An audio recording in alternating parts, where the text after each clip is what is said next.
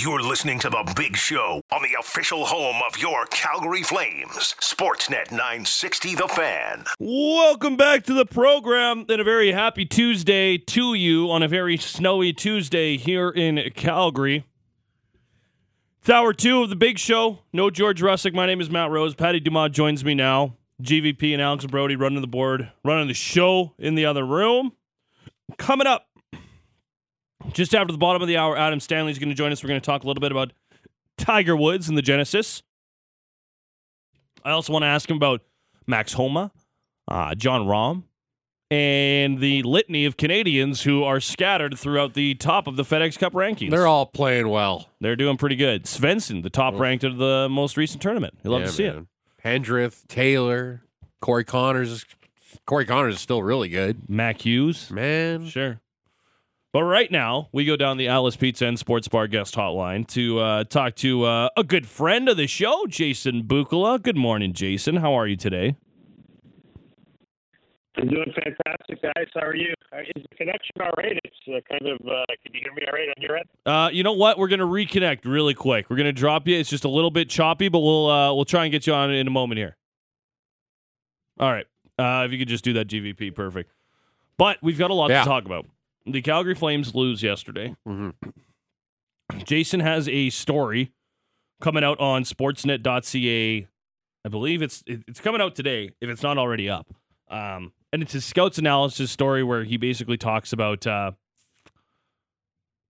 how the Calgary Flames Mm. should approach the trade deadline, or could. I think would be a better way to. He kind of lays out several different options. Yep. Takes a look at the contracts on the team. Takes a look at all that type of stuff. The prospect pool, the draft pick capital, all those things, and kind of examines how the group should approach the trade deadline. So uh, I'm excited to dive into it for sure. Uh, we'll also get into a couple of individuals here today around the Flames. But uh, Jason, do we have to be back? We got yeah, Oh. guys. Like this is uh, perfect timing. This is like uh, kind of like how the Flame season has gone. It's been a little disjointed. So Yeah. the, the, the timing was awesome right there. There Right you go. Yeah. See, that's a segue right there. You're already professional, Jason. Um, listen, uh, this these stories that you've been doing, the scouts analysis on uh, how to approach trade deadlines, I've really enjoyed the series as a whole. But today, one that relates to this market, and uh, I think that a lot of people are going to be intrigued to take a read as to what you think or what you believe or what you see as some of the options for the Calgary Flames as the deadline approaches. Can you just maybe um, give us an insight into how you would define this team as maybe a buyer or a seller as we're, you know, 11 days from the deadline? Well, it's been it's been hard to wrap my mind around the inconsistency of the Calgary Flames, and it's taken uh, a good couple of weeks to break down absolutely everything. I think everybody would agree that in the past couple of seasons, um, the Flames as a group have been identified, you know, it's kind of a heavy, hard team, um, difficult to play against. Um, you know, last year obviously big and strong on the back end, and um, this year you know, they've been struggling to, in my mind, find an identity. And so, with that in mind, I started to, you know, kind of peel back the onion, if you will, and I wanted to see if they were still playing what I would classify as Daryl Sutter kind of hockey. And it would be surprising, I think, to a lot of people to hear that, you know, things like their shot blocking is actually up this year. Their body contact in terms of hits as a group is up this year. Um, their shots on goal um, against is down this year. So it, it starts to reveal some pretty obvious things, and that is their goal scoring is down half a goal a game. And they've been in a lot of one goal games and uh, overtime games as well.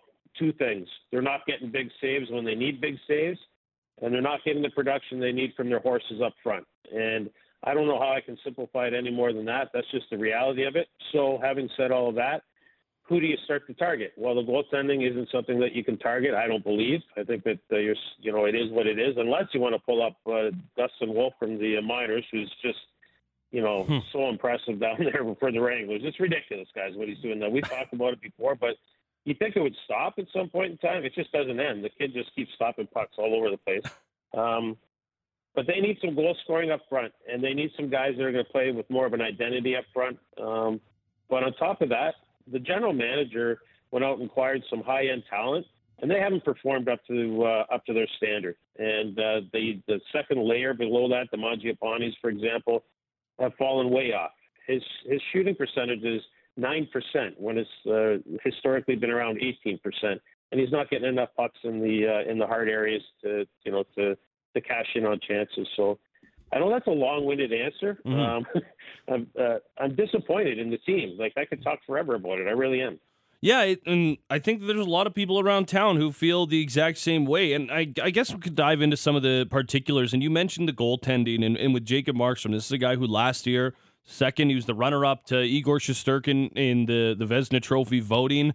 But I look around the league, and maybe it's the naive optimist in me, but I see Connor Hellebuyck having the year he's having after a down year last season. I say, hey, maybe he can get back to his form next year. I just don't know if it's going to be this season. Do you think that there could be a, a way after your deep dive into his numbers that he kind of rebounds next season?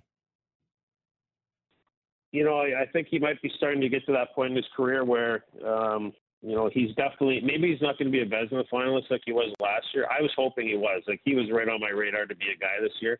Um, you know, coming off like a 922 and I don't know what it was like 2.29 last year or something like that. Um, this year, you know, he's below 900 and he's he's approaching three in his goals against average. Um, can he rebound? I don't think he's as maybe as good as he was last year, but he's definitely not as bad as he is right now either. Like, and I'm not using that that term loosely. Like, at this time of year, I was watching the game yesterday against Philly, and when guys walk to the middle of the ice and you're as big as Markey is, you know, I know they're NHL shooters, but Mhm. it's that time of the year that the Connor Hellebuycks are making those saves. I think we would all agree with that. We need a stop here and there. But let's also say something else. When your team is down um, in their goal scoring, it puts more stress on the goaltender uh, in terms of you better make every save because we're not scoring enough goals. So, um, you know, it's a double edged sword that way. Yeah, and, and we've heard the exasperation from some of the goaltending coaches and everybody around the team. It's it's just one of those things where you kind of look at it and say, I, I don't know if there's an in-season solution here, but just keep chipping away, I guess. Patty Dumas also joins us here on the morning show, Jason. Jason, uh, you you're quite uh, up to date with uh, with one Jonathan Huberdeau. You were in Florida when uh, when he was drafted and whatnot, and and now he's on pace for his worst statistical season since 2016. Uh, one thing I've noticed is his shots way down, 88 88 shots this year. I know he's not meant for the shot, you know, that's not his game, but just like what are you seeing in his game offensively? You know, he he has a really good Jonathan Huberdeau game against the Rangers there on Saturday, the two assists, and then yesterday, you know, the, the sprung on the 2 on 0 with Kadri. Just what are you seeing with Jonathan Huberdeau right now? Not enough. Yeah. I haven't seen enough. I mean, I, I've, I've seen him forever. Um, I've seen him grow as a as a young prospect and obviously into an elite uh, pro at the NHL level. But um, the best way I can describe Jonathan when I watch the Calgary Flames is he was pretty free flowing, if you will, when he was in Florida. Like it was, um, you know, uh, you, you let your your offensive instincts and you let your brain take over. You know, you just you just naturally do the things that you uh, you do very well, and it just comes to you, and you're you've got that that freedom to do it.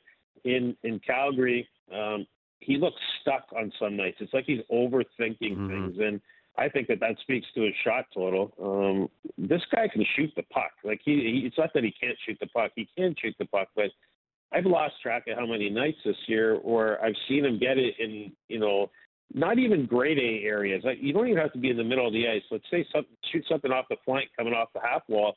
Just get it to the net. You know, rebounds as good as a pass type thing. Yeah. And there's been nights where it's like, buddy, get the puck to the net because that little play that you tried to make on the half wall, you know, your opponent's going back up the ice the other way. And I don't know. It's um, it's perplexing. I'm not gonna I'm not gonna sugarcoat it. He he he needs to give more. He's better than this, and and they need more out of him. Uh, what did you make of the Allan Walsh tweet after the the Detroit game? Obviously, Walsh being Huberdeau's agent. I don't know if you had any dealings with him. Obviously, being in a different part of the front office, but uh, Walsh obviously talking about uh, you know definition of insanity is doing the same thing over and over again. That was more of a uh, maybe a dig at the franchise, and then more of a you know th- there's not a lot of fun happening around this group right now, at least in Walsh's eyes. What did you make of the tweet? I didn't like it at all. I didn't like it. I've, I've dealt with Allan over the years, um, you know, with with players, and I have a lot of respect for Allan. He's, Mm-hmm. you know, people people only see um, when Al when he tweets something, that's what you see, right? So that's how you you paint a picture of the individual, and and I mean, I guess that's fair in the social media world that we live in. It's delicate, um, but he's done a lot of good for a lot of players. Like he really battles hard for his players, and he Yeah. wants the the players to be very successful in the big picture. Did it, but but that tweet, I woke up to that tweet and I read it, and you know, some of my coffee came back up, if you will. Like it just was like, there's no need for that. It's unnecessary. It doesn't make things better, um, and it puts uh, more of a a bullseye on Jonathan's back, in my opinion. He's already trying to. Let's be honest. His client's having a down year. Um, he's also one of the highest paid players on the on the team going Yeah. forward, and he's coming off 115 points. Like this is the NHL, guys. Like you know, sooner or later, you just got to be an athlete and step up and get the job done. So that kind of stuff, it irks me. I don't like it. I totally disagree with it. Mackenzie Weegar, he uh, he was the horse in Florida. His ice time is down four and a half minutes. So what are you seeing? How's he, you know, taken to that? You think? So that's an interesting point, and I'm in agreement with this. Uh, Weegs is the kind of guy, and there are players like this who their game improves the more and more and more they play, and you know, almost to the brink of exhaustion, you actually get the the most out of the player.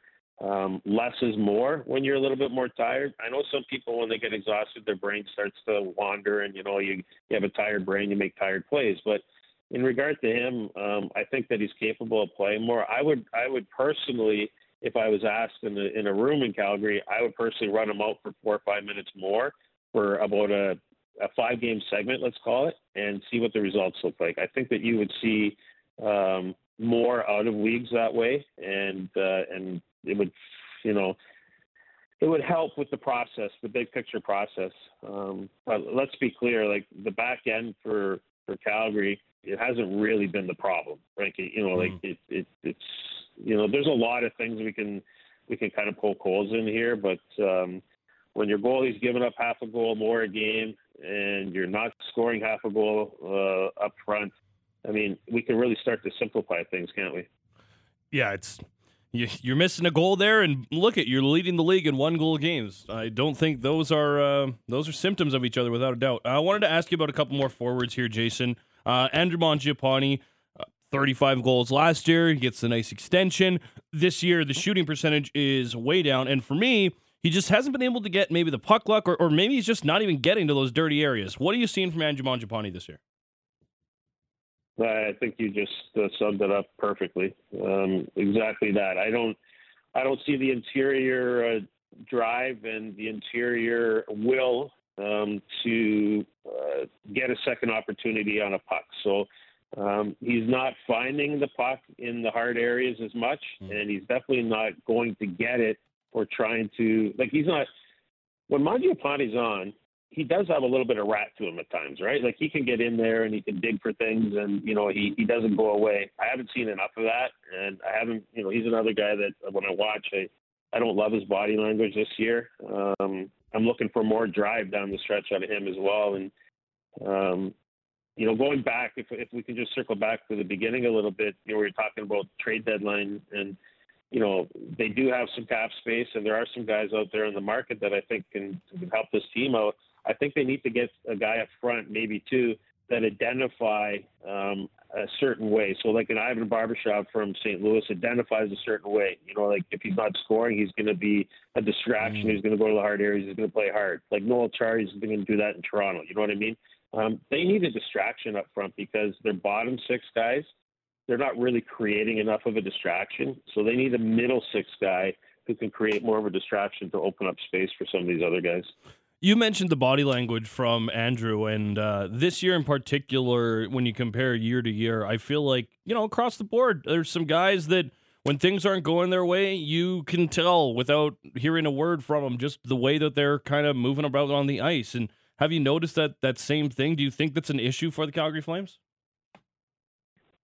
I do. I do. I think that they're uh, they look like a team that's treating um, coming to the rink like a job, and I know it is their job. So I don't want anybody to misunderstand this, but you know they're you know when we wake up, we all have those days, right? We wake up, oh, I don't want to go to the office today, or, or whatever the case is, and um, and you you mope through half the day. Well, in the NHL, you can't have days off, and and they look like a team that's treating it like a job, and half the time they're excited to be there, and half the time they're not. Um, and you know, I'm See, I'm a little bit of a throwback when it comes to this kind of stuff. I know that there's there's always noise at the NHL level about the coach or about this player on the team that's you know um, stirring the drink in the room the wrong way. And um, here's the thing: these are elite athletes at the very top of their profession.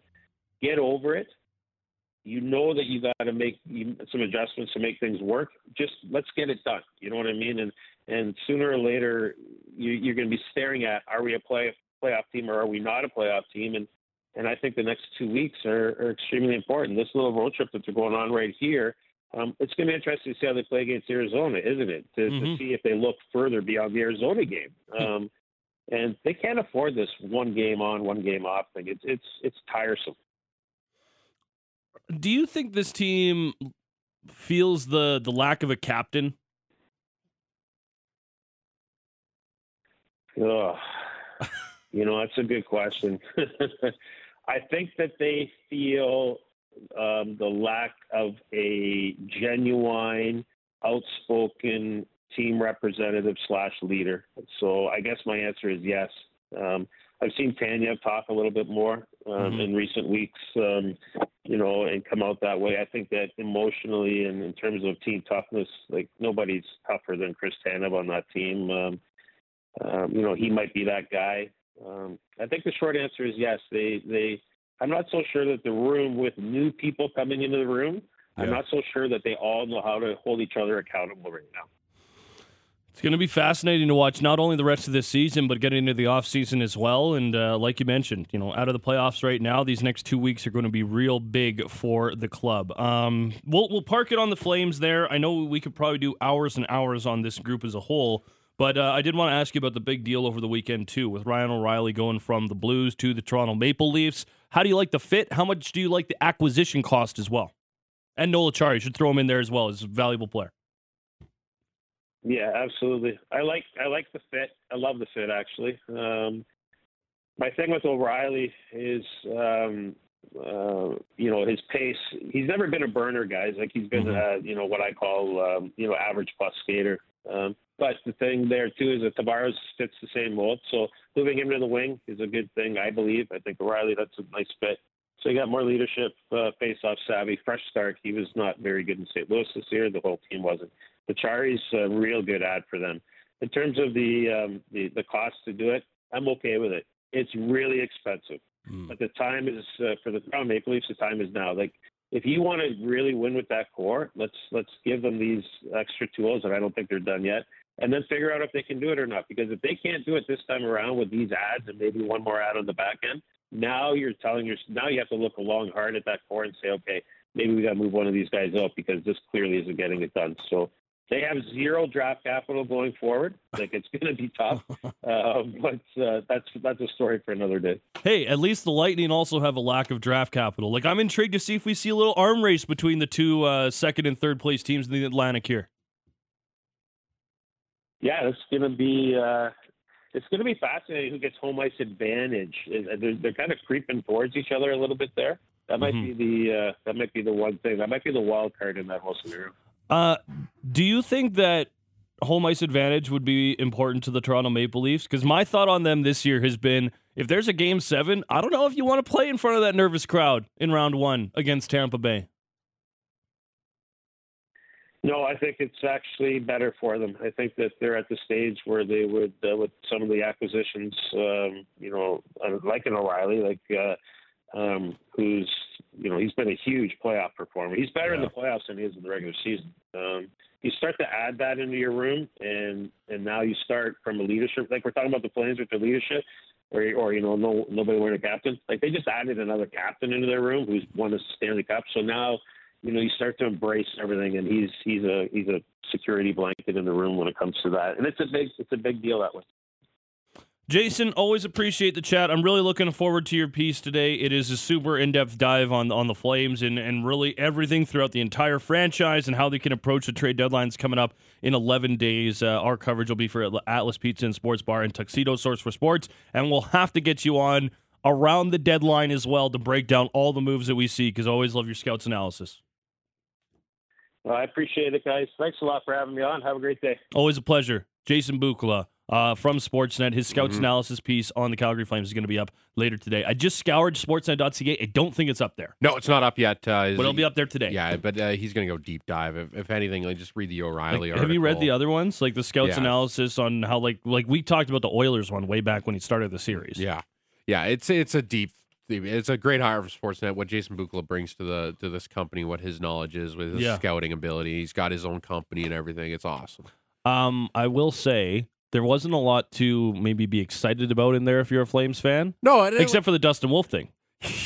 Yes, yes, definitely the Dustin Wolf. That was sure. good. I saw him. I actually went to the first my first Wranglers game on Friday, and he was he was the player. Didn't he, he put on a show Friday? Yeah, yeah. It was uh, one one. It was an over, overtime game, two one. Uh, Ilya Soloviev with his first goal. Soloviev with his first goal. I think he's a yeah he's a he's a Flames prospect. Yeah, he's and, a like a uh, mid round pick. He won the won in overtime for him, two one. But yeah, Dustin Wolf. Like every time, like that guy is he's going to be a player. Hopefully, I know his everybody's like he talks about his size and everything, and mm-hmm. I know it's not this year. Maybe end of next year, you see him up on a call up or something like that. But Dustin Wolf is a guy for sure to be excited about. He's the number one prospect in the in the organization. Mm, I think that's a little bold, but I like I it. think that's I think that's actually what Scott Wheeler put him at. I think he is the number one prospect. In his most recent. Yeah, I think that I'm not just just going off on my own tangent. You just feel like no. I th- I actually think Scott Wheeler put him as number your one. scouts analysis after watching him play one yeah, game. One game, Dustin Wolf, best prospect in the organization. um, I mean, he's probably two or three.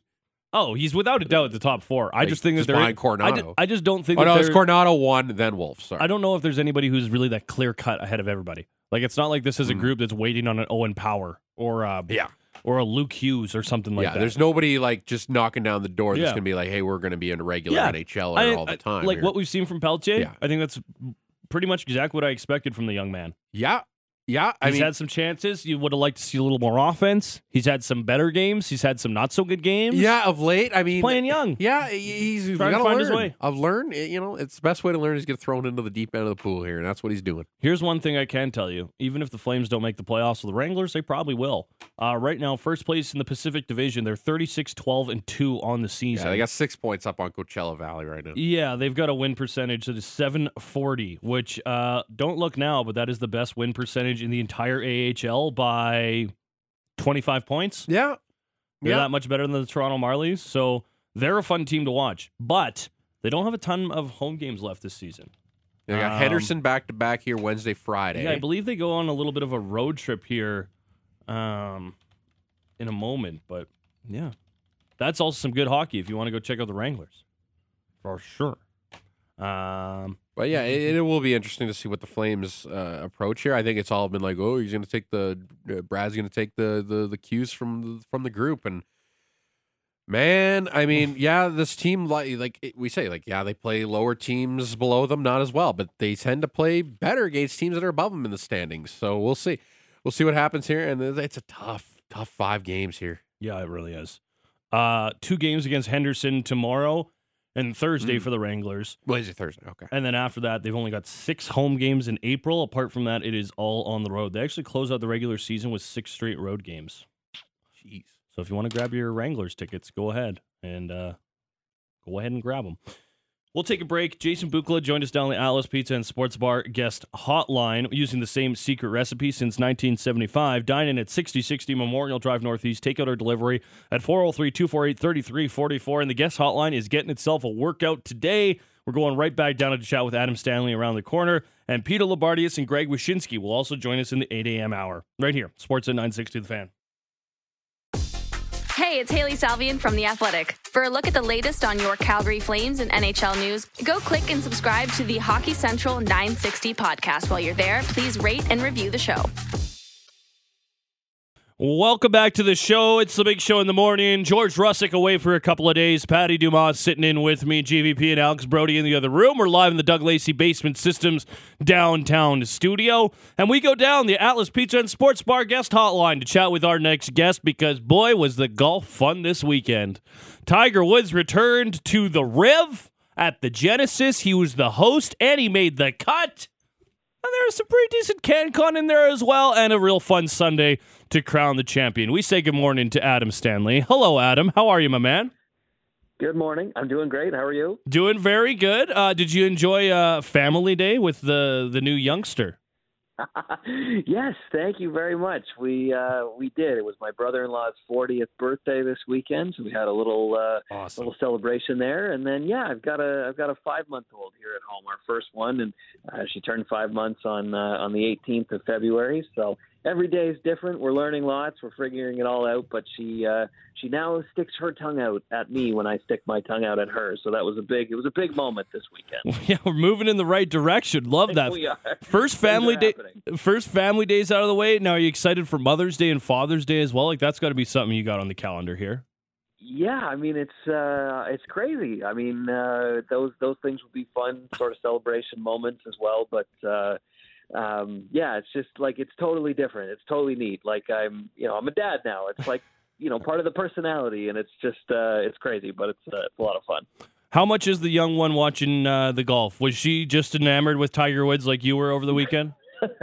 you know, it's funny when uh, when she was like three weeks old or whatever it was. I was just, you know, obviously not really doing a whole heck of a lot, just kind of holding her. But uh, Mackenzie Hughes won, you know, when she was like three weeks old or whatever it was, which was great. And then, you know, she was six or seven weeks old, and then Adam Svensson won on the PGA Tour, and Hmm. then she was two months old, and Brooke Henderson won on the LPGA Tour. And it's like, listen, lady, you're uh, you're, you're providing a bit of a good luck charm for the uh, for the Canadians here. We we like that, but. Uh, yeah, she she'll be a Tiger fan. I'm I'm sure. She did not watch too much of the golf this particular weekend, but uh, I did. I did most of that. What did you make of the return? Uh, it was it was grabbed all the headlines, and of course he, he goes out, he makes the cut. Uh, the the first round Thursday with the three birdies to close it out. I just thought like you couldn't keep your eye off it.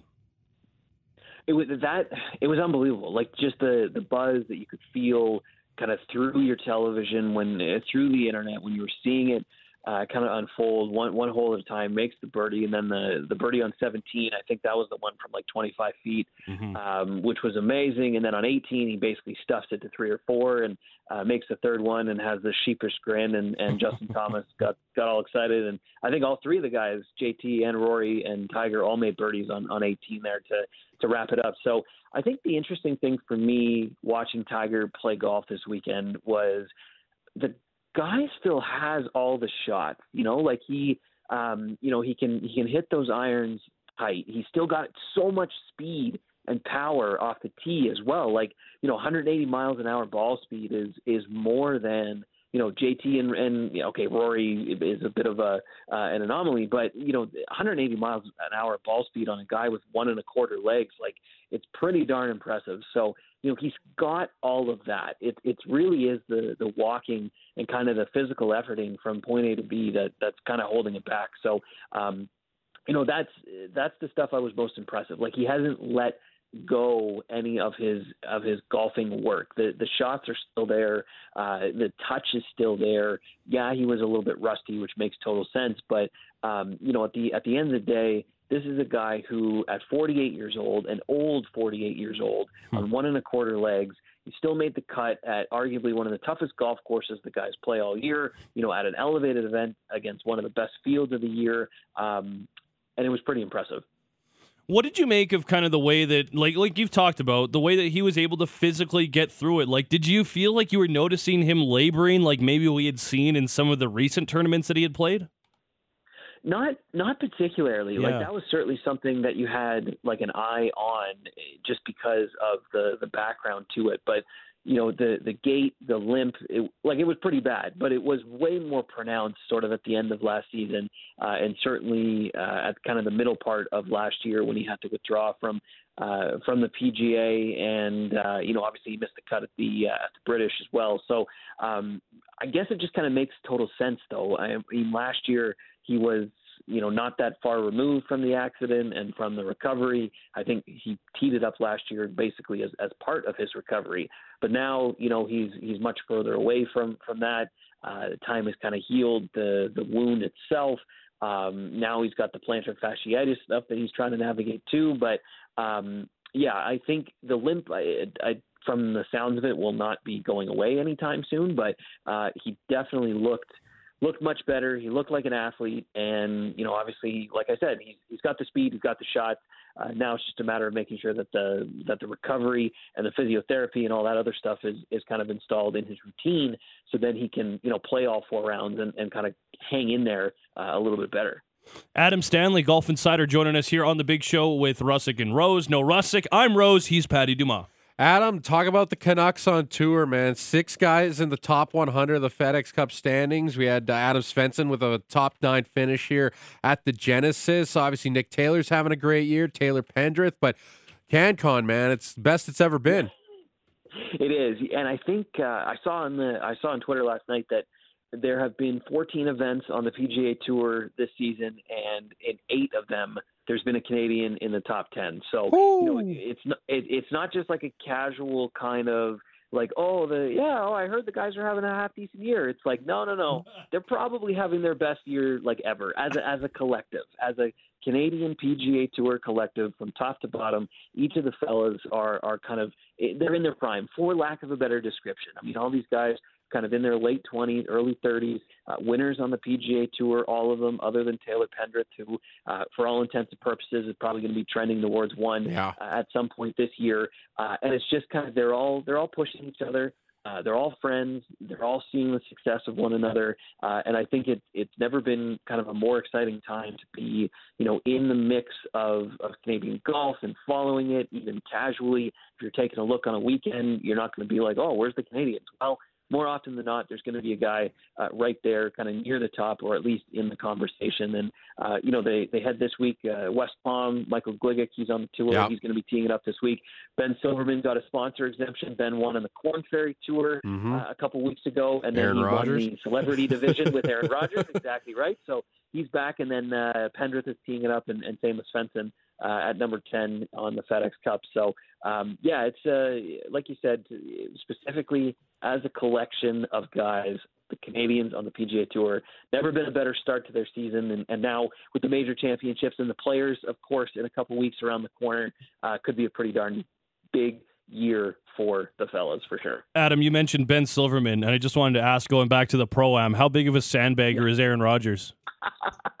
I think uh, you know that that's not really for me to speak to, but from the it, from the pros, from the pros and the other celebs, it did seem like Aaron Rodgers was, uh, you know, was juicing that handicap of his uh, ever ever so slightly because Ben Silverman, like that dude, missed the cut, like he missed the pro cut. He was, you know, three or four over par, and yet he and Aaron Rodgers won the celebrity division by a by a hefty margin. So you know, numbers don't lie. Who am I to say? But it does seem like uh, Aaron Rodgers' handicap could maybe stand to be uh, analyzed a little bit tighter for next season. uh, talk about Nick Taylor. You know, like a guy fifth on the money list, the resurgence of his career. How special it is watching this guy. Yeah, I mean Nick. Uh, Nick is kind of the most successfully boring Canadian on the PGA Tour, and I say that with like the most like the heftiest amount of respect Of because he's just always there. Like he's gonna he's gonna have a, a couple of half decent results. He's gonna be steady. He's gonna be inside that 125. He's gonna make a million and a half dollars every year, and every once in a while he's gonna have a really really good week. We saw it in Phoenix uh, a couple of weeks ago. Uh, he's won twice on the PGA Tour, and I think only five Canadians have ever won more than him uh, in the history of the game on the Wow. PGA Tour. Like, uh, you know, there there haven't been Canadians who have won more than twice. Uh, there, you know, not so much more than one handful of them. And you look at Svenny and Adam Hadwin and Corey Conners um, and all those guys, they've only won once. And, and Nick has been the guy to win twice. So, you know, if you're out there and if you're in the top 125 and if you're in the mix and you're making a million and a half, two million dollars, and you're and you're happy and you're you know you're obviously having a lot of success because uh, Nick actually changed a, a lot of his team at the end of last year. He's got a new coach, he's got a new caddy. I just wanted to really rejuvenate um, his on course efforting, and, and obviously uh, that's been paying a, a, lot of dividends so far this season. So uh, nice to see Nick play as well as he had, especially considering the huge change at the end of last year. And um, you know, he's just one of those guys that's uh, going to be steady Eddie from now until the time that he decides to uh, to hang it up. So Nick Taylor enters uh, this upcoming weekend fifth in the money rankings for the entire PGA, but way up at the top is Jon Rahm. What a start to the season he yeah. is having. Is anybody going to beat this guy for like the rest of the tour? Yeah, I mean he's he's certainly not showing any reasons why he could be why he could be beat. He's just got got the whole package. Uh, he's finished inside the top ten in every single tournament that he's played so far this season. So that's six six events, six top tens and three of them, of course, are victories. And and he had a chance to win in Phoenix last week mm-hmm. as well. So um, it's just it's just one of those things. Like golf is a fickle game. I mean, we saw it with Scottie Scheffler a year ago. Scottie Scheffler won four times, uh, including the Masters, and then uh, honestly kind of dropped off as as the year went on. So you know, ha- is Jon Rahm's pedal down on the floor, full on? Absolutely, it is. Does it does it look like anyone can beat him? No, uh, but every single week is different. Every single tournament's different. Um, every single condition, every travel situation. Maybe his two kids are going to have you know crappy sleeps during a week, and he's not going to be playing pretty well. Like all of those factors happen in professional golf. Jon Rahm is the best player in the world right now. He's playing the best golf of anyone absolutely, bar none, sign it on the dotted line, no argument whatsoever. Uh, but like I said, every week's different. And when we come to Augusta, maybe he's going to have a bad week. Hmm. When we come to the U.S. Open, maybe he's going to have a bad week. And it's just one of those things with with pro golf that, um, yeah, the the history and and how someone's trending is a big time important part of it. Um, but there's so many variables with pro golf, unlike other sports, that um, you know he might uh, he might have a have a bad run and then have another good run. But as it stands right now, it's really, really impressive to watch Jon Rahm play golf. Max Homa has become a fan favorite real fast on the tour, whether it's his Twitter presence or just how real of a dude he seems. Like that post match press conference where he got super emotional yesterday, really wanting to win at the Riv, this Genesis Invitational, a big tournament for him down in California. What have you made of the season for Max Homa and, and just the almost relatability that he kind of brings to the table? Yeah, I think the funny thing about Max Homa is that, you know, he's ha like he's ha ha funny. Like he's yeah. a really good dude and everyone kind of relates to him because um, you know, they see what he does in his life and they see that he's not afraid to, you know, make chirps or make digs or go on podcasts, you know, even after he wins and all these things.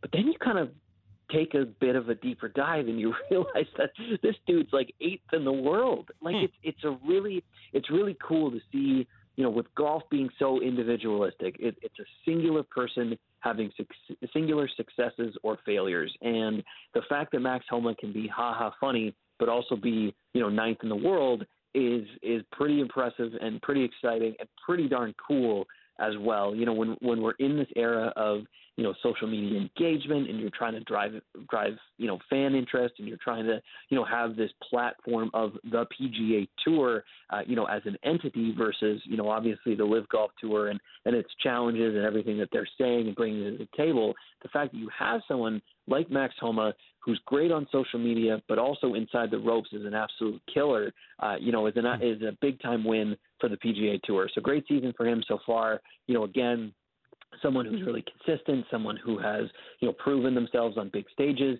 The only thing that's really holding Max Homa back, and, and everyone's super curious about how this is all going to unfold this year, is that his major championship record stinks. He is hmm. not. He has not been very good at majors in his career. I think it's like one top 40 finish in his career at majors. So um, uh, that's going to be certainly a big proving ground for him this year at the four biggest events of the season.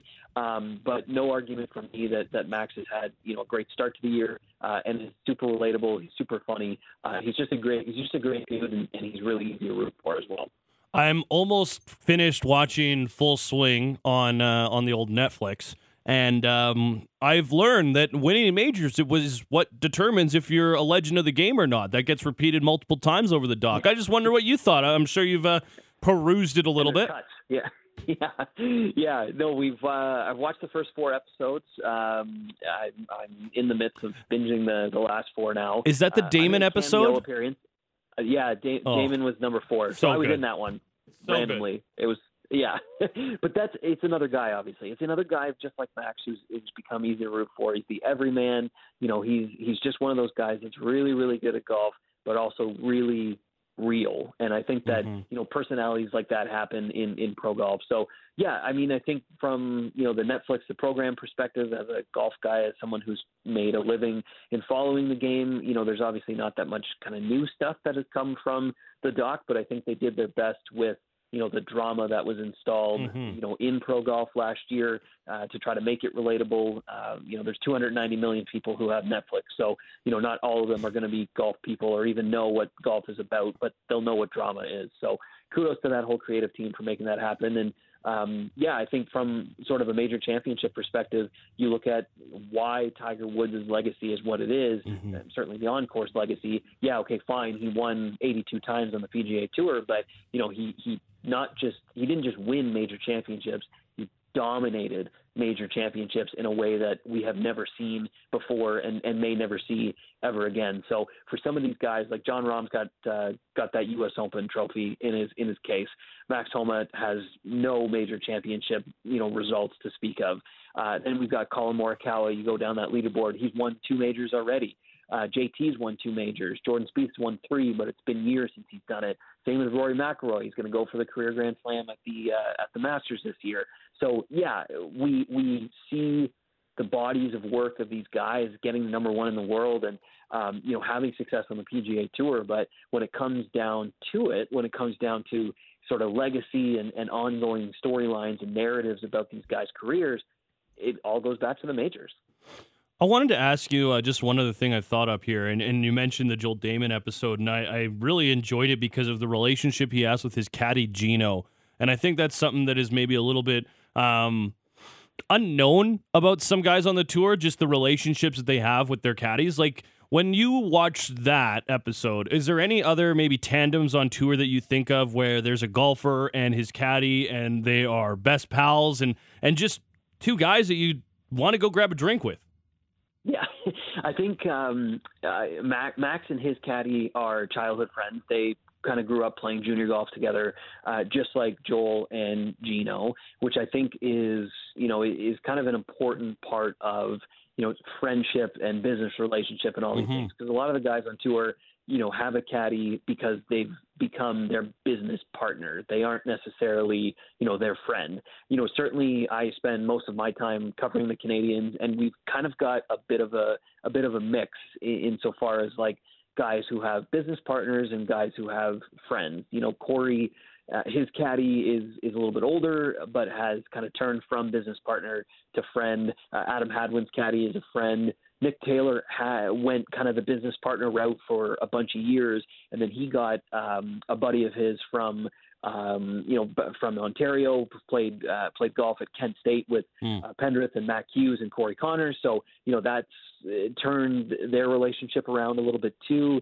Um, Mackenzie Hughes has a buddy of his from uh, from back in, in southwestern Ontario uh, as well, and Taylor Pendrith's got a buddy of his from Toronto. So you know the the guys have kind of gone gone that way with their caddies versus uh, you know just having having business partners. And and I think it really depends on on the kind of person um, and what they're looking for inside the ropes. And um, I, I you know you can't knock sort of the Gino and Joel relationship. They've won on tour before. They're obviously having a great time out there doing it. Same with Max Homa he's won a bunch and he's done it with a friend of his uh, you know on the bag. So um, yeah it's a it's a unique thing because golf is such an individual game but there's one guy who's kind of right there with you, literally in in lockstep. And you know, depending on how you are and, and what you're looking for, it could either be a friend or could be just a, a business associate, and you kind of have to make the decision that's right for you. This weekend, it's the PGA on the PGA. It's the Honda Classic down in Florida. The LPGA, they're out in Thailand, and then uh, Live Golf also has their opening weekend down in Mayakoba in Mexico's Riviera Maya. Uh, should be a great weekend for golf, um, preferably the PGA Tour. But hey, to each their own. Adam, enjoy it, my man. Thanks for taking some time today. Yeah, no, no worries, guys. Thanks so much for this. Appreciate it. There you go. Adam Stanley, Golf Insider. Uh, and the man you Yeah. go to when the Canadians are playing well, without a doubt. I, Matt, you probably remember this, but like back in the day, like you know, Tigers winning, you have Phil's up at the top, Jim Furyk. You're watching like this the bottom line, Yeah. on whatever channel. Young Jason Day. Yeah, and you see like uh, it's like T55 Canadian Maple Leaf. Yeah. you know something like point. that or something like that. It's just like. you- Oh, was- well, Mike was- Weir finished weird. twentieth. Yeah. Wow, good for Mike Weir. Ian Leggatt did well, or Stephen Ames did really. He won the players and all that. But you know, now it's just like we- Every weekend it's there's almost someone. like you don't expect it, but there's like, hey, wow, there's there's a Canadian hanging around the leaderboard on Sunday. They're in, they're they're they're at the top, you know, of the leaderboard on Sunday, and that's something that you know maybe we never thought we would see, and we see it across a lot of sports that Canada was very maybe slow to get to. Now you start seeing them up with golf, tennis, soccer, and all that stuff. So I, I think it's just pretty cool seeing all these Canadians just uh, just killing it on tour right now. Yeah. Making some money, Oh, yeah. paying some bills. Yeah, and, and away from the, the PGA, Brooke, obviously one of the best women's player on the planet. The LPGA gets going again today or this weekend. Stephen Ames just won a Champions Tour event. Yeah, he won the big Moroccan dagger. Yeah, I think he's like the number one number one in the Champions League Tour standings right now. I'm not sure, but he's up there. So yeah, like Stephen Ames is doing well. So it's good for Canadian golf right now. Mike Weir is currently uh looks like he's second here. So we're second. So where's Ames at? Maybe a little more down. that might mm, no. We'll figure it out. Anyway, he won a ma- he won a He's doing a really so good job. that's- yeah, that's good to see him. Canadian Uh-huh. golf. Yeah. We'll take a break. Uh, back to hockey for our third hour of the program. If you missed it, great chat with Jason Bukala earlier to start this hour on the Flames and just what he's seen from the group as a whole. Uh, if you missed that, the podcast will be up ah 15, 20 ish minutes here, plus our chat with Adam Stanley. But coming up, Greg Wyshynski joins the program. We're going to ask him some trade deadline stuff. What was going down in Carolina? How was the party? And then uh, Peter Loubardias is going to stop by to chat a little bit of Flames after the weekend, too. All of that ahead as we continue. It's the big show, Sportsnet 960 The Fan.